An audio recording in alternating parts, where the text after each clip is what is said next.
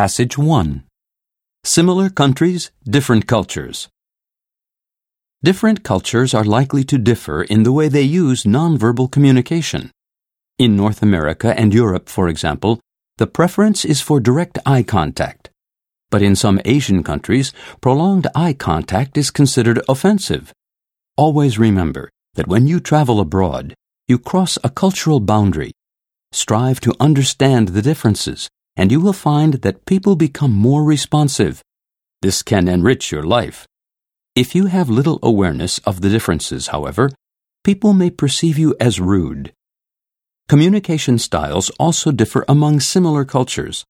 One famous misunderstanding occurred when George Bush Sr. toured Australia and flashed a V sign for peace to the crowd.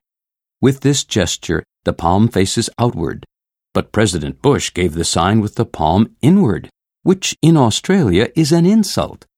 The insult was not deliberate, but even so, this far from eloquent gesture nearly led to a dispute with a bystander. Luckily, the president's aide was close by to work out what the problem was. The president quickly managed to reverse his palm, and the situation did not escalate.